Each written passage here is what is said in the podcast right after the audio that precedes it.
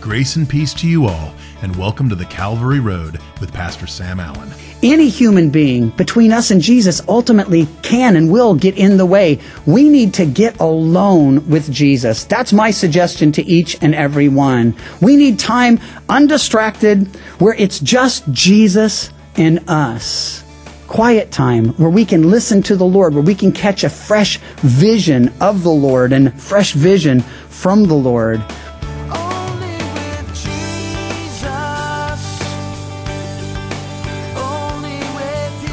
We're now in Matthew chapter 17, and we begin a new message entitled Transfigured.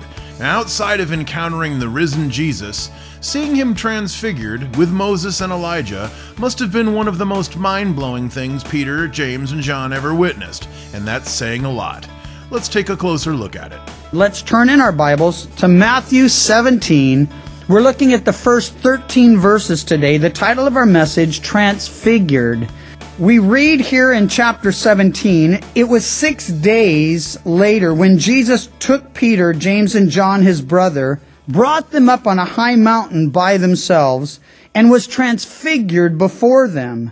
His face shone like the sun, his clothes became as white as the light.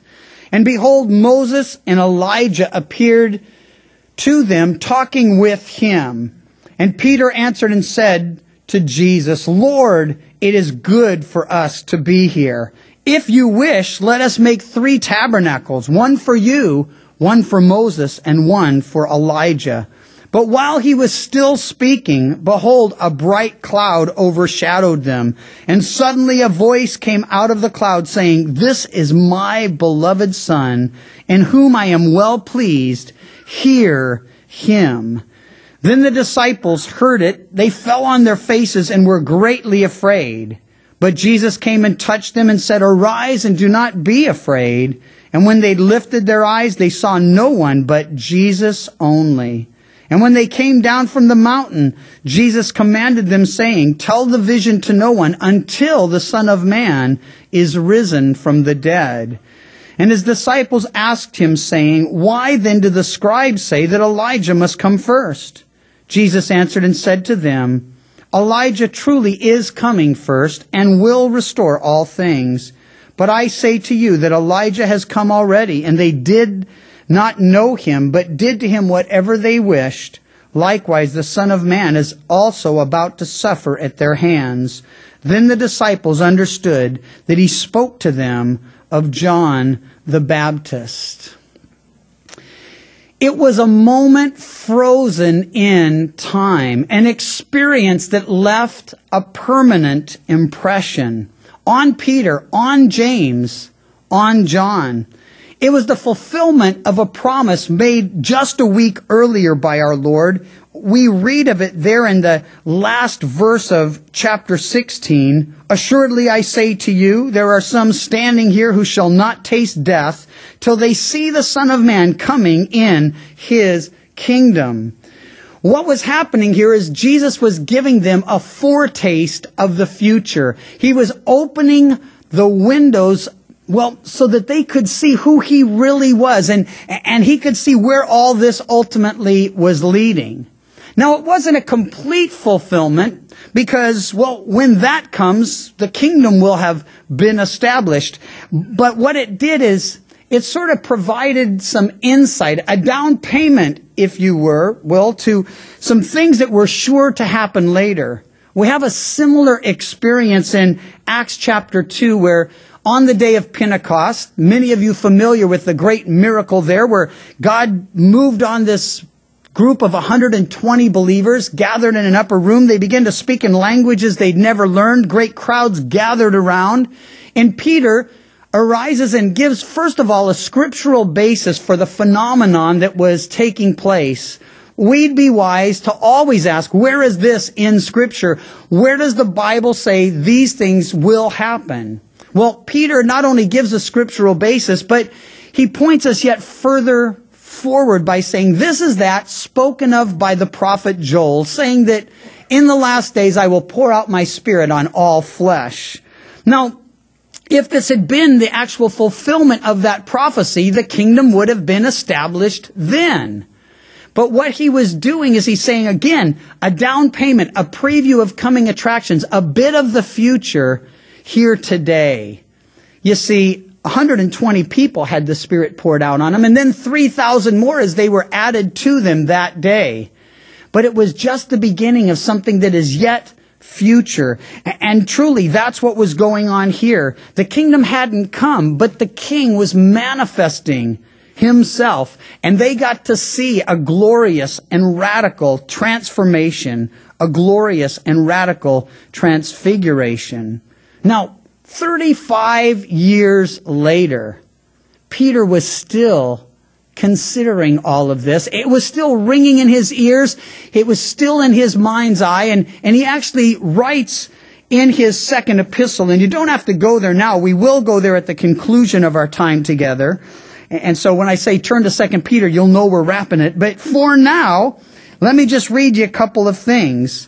Peter says in chapter 1 of his second epistle, we did not follow cunningly devised fables when we made known to you the coming of our Lord Jesus Christ, but were eyewitnesses of his majesty. For he received from God the Father honor and glory when such a voice came to him from the excellent glory. This is my beloved Son in whom I am well pleased. And we heard this voice which came from heaven when we were with him on the holy mountain. 35 years later, Peter's still saying, man, we were there and we saw him and we heard the Father and the Father, well, it was still working on him and working in him. John likewise makes mention in his gospel account of Jesus' life in chapter 1, he ties two radical and glorious events together. In John 1:14 he says the word became flesh and dwelt among us. That's the incarnation. That's the theological term. Not important that you know that word as much as what was taking place. God, the real, the true and living God became a man born of the Virgin Mary. And the early church fathers had it right. Fully God and now fully man. And so John says, the Word became flesh and dwelt among us, speaking of the incarnation. Then he jumps forward to the transfiguration when he says, and we beheld his glory. Some would say, well, no, they beheld his glory right at the birth. They really didn't. There were some radical and wonderful things that accompanied the birth of Jesus, but you gotta know most people had no clue who he was. And even when he grew and began his public ministry, giving sight to the blind, hearing to the deaf, eh, raising the dead, people still failed to recognize him. The vast majority of people looking forward to Messiah still rejected him. And so these three, they beheld his glory. Where? There on the Mount of Transfiguration. Well, three things then in these first three verses. First, separation. Jesus gets Peter, James, and John, and he takes them aside. He takes them alone. It says six days later, Jesus took Peter, James, and John, his brother, brought them up on a high mountain by themselves. I would suggest to some, and this may be what God actually has for some of you out of this entire study, that we need to learn to come aside. We need to learn to shut out distractions and to get alone with the Lord and just worship Him and study His Word. Now I know what some of you are thinking. You're thinking, wait, that's what we're doing right now. We've shut out all distractions. We're worshiping the Lord and we're studying His Word. That's absolutely true. But we haven't really shut out all distractions. I can be a distraction. I can get in the way of you actually seeing Jesus, though that's ultimately my goal. That you would see Him and hear from Him and be transformed by Him into someone more like Him. Here's the problem any human being between us and Jesus ultimately can and will get in the way. We need to get alone with Jesus. That's my suggestion to each and every one. We need time undistracted where it's just Jesus and us. Quiet time where we can listen to the Lord, where we can catch a fresh vision of the Lord and fresh vision from the Lord. We need to come aside before we come apart. And there are a lot of us that are right on the cusp of coming apart, breaking down. Instead, we need to pull aside and come aside and interact with our Lord. So first, separation. Secondly, transformation. If you read through the various gospel accounts, and Matthew, Mark, and Luke all tell this story, relate this, this historical event, they were sleeping and Jesus was praying. That's a bit telling, you see. Even later in the Garden of Gethsemane, when Jesus is praying right prior to his arrest and crucifixion, what are the disciples doing? They're sleeping, and Jesus is praying. And so I get a picture here that I think the Lord would have all of us grasp, and that is it was in the midst of his, well, fellowship with the Father, his prayer to the Father, that he was transformed and began to demonstrate outwardly what was really going on inwardly. Note the description, transfigured or transformed, as some of your Bibles may say, comes from two Greek words, meta, which means change, secondly, morphe, which means form. It's a change of form. But what's happening with Jesus is, is he's actually allowing what's inside him to be manifested on the outside. John gets this, by the way. He'll later write that God is light and in him is no darkness. You see, Jesus was transfigured or transformed. He underwent a metamorphosis where what he was inwardly could be seen outwardly. Why was that necessary? Well, his own humanity masked his perfect deity. I know that's a couple words we don't use every day. Well, humanity, you know what that means. That he was truly and fully a man but he was still truly and fully God. And because he walked in the flesh, as it were, because he lived among us and was one of us, people failed to grasp his glory. Even in the midst of his miracles and his teaching and all he did, they didn't sense or get who he really was and what he came to actually do. Now, I was thinking about this and I was, well, contemplating what would it be like if our inner person was fully manifested on the outside. If people walking up to us could see exactly what we were about, what we were like. It'd be, and someone suggested some time ago, it'd be like if we had a little monitor on our forehead that actually showed people what we were thinking or what was going on inside of us. Husbands, we'd be in big trouble. You know, your wife comes up and she's like, what do you think? You know what a guy thinks when his wife says that? What do I think about what? And if you're stupid enough to say that, well, then you're going to get this. If you don't know, I'm not going to tell you. Uh, maybe you've been down that road, played that game. Uh, well, is it the new hair, a new outfit, new shoes, uh, new makeup? Do you get a nose job? I mean, I don't know. I can't tell. I'm just a guy. We don't observe or notice these things. But it could be way worse than that, you see, because that, that little monitor would reflect all that was in your heart and mind. And I am grateful, truly grateful, that my heart can't be seen because it isn't always right, and neither is yours. And that my attitude can't always be seen because it's not always right, and neither is yours. The only one who could manifest what he was on the inside outwardly and have that work to the betterment of people was Jesus. You see, when we see what he's all about. It's pure glory. It's pure beauty. It's pure love. But unfortunately, that's not our story. We were born in sin. And we've proved, demonstrated that we're sinners by acts of sin and rebellion against God and against His holy law. And so here's the good news. Not only can't people read our hearts and minds, but God can. And knowing us perfectly, He still chose us.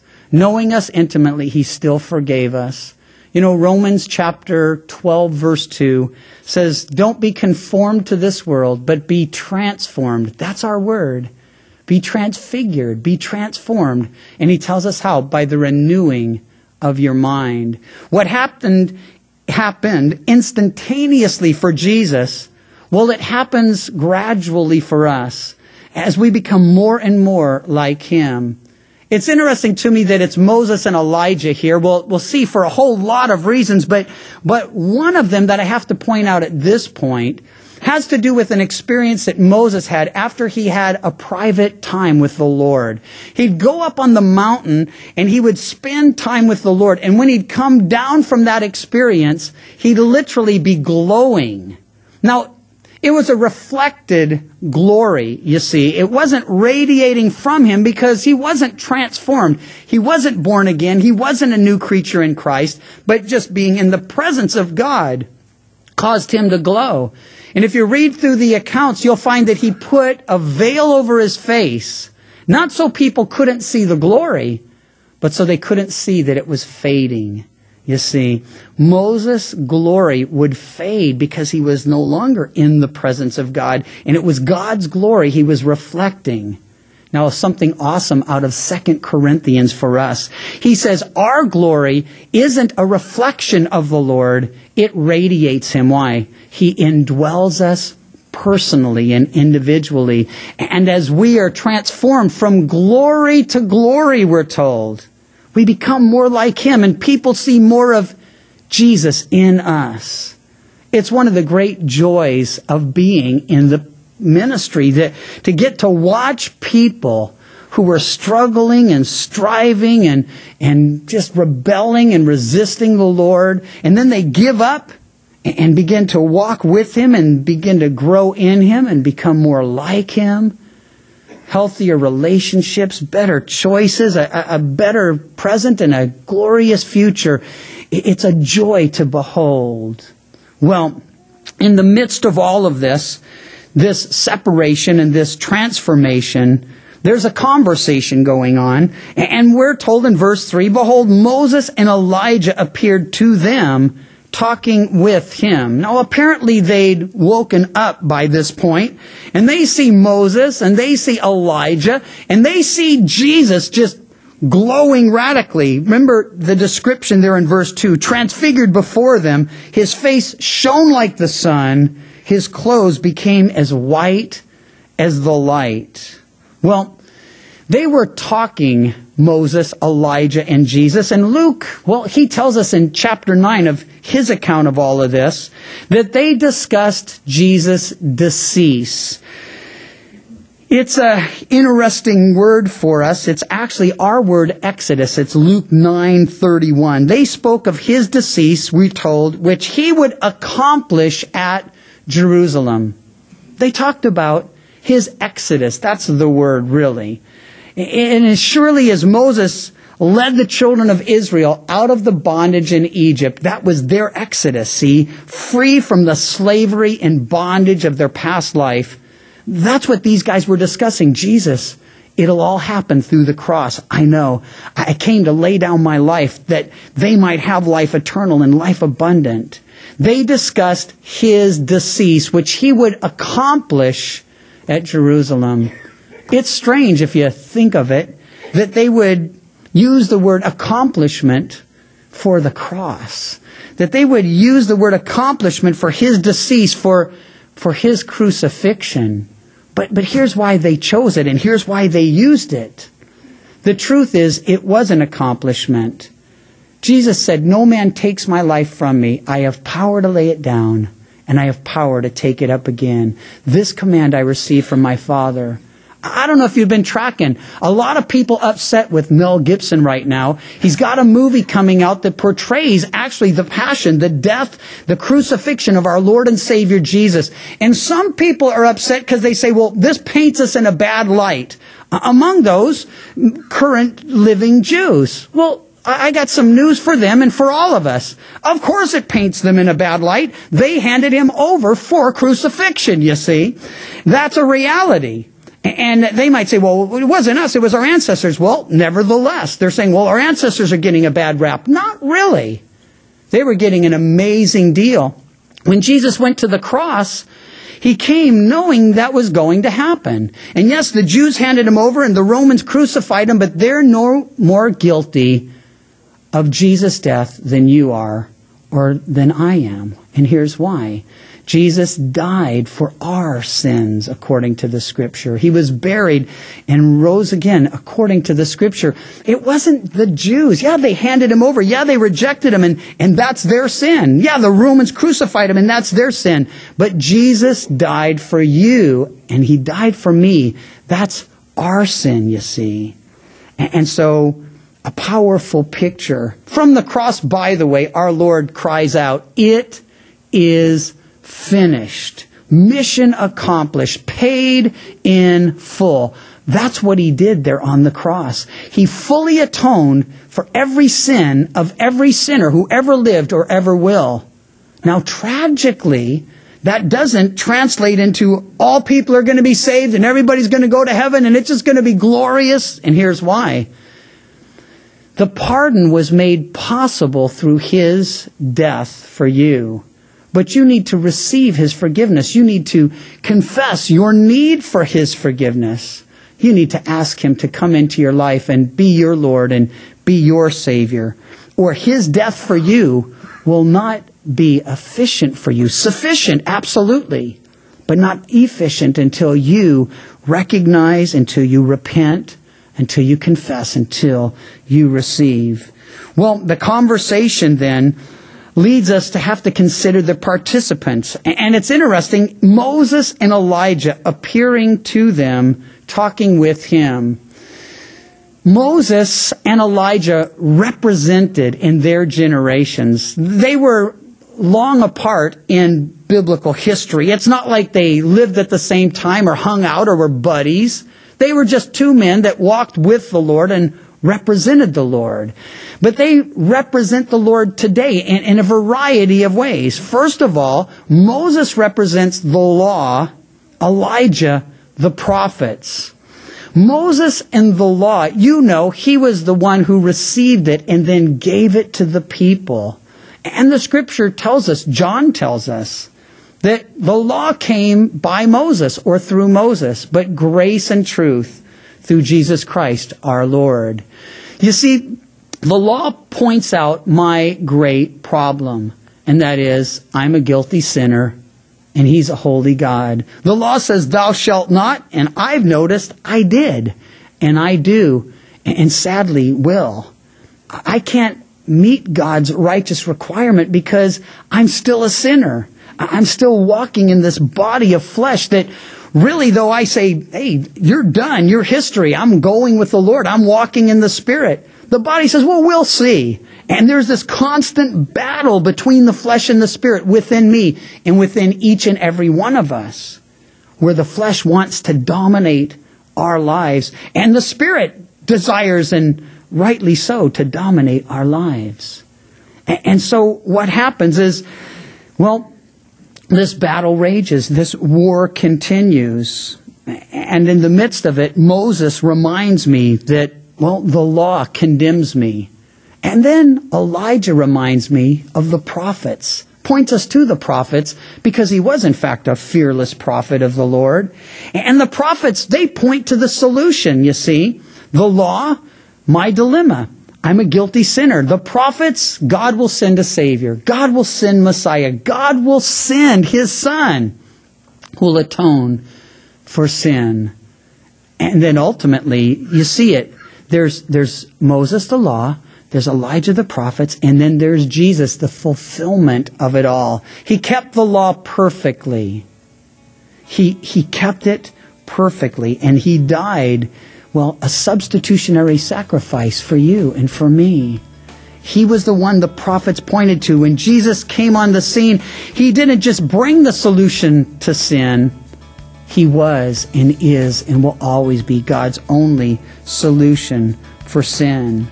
I have heard some refer to Jesus' death on the cross as a tragedy. Nothing could be further from the truth.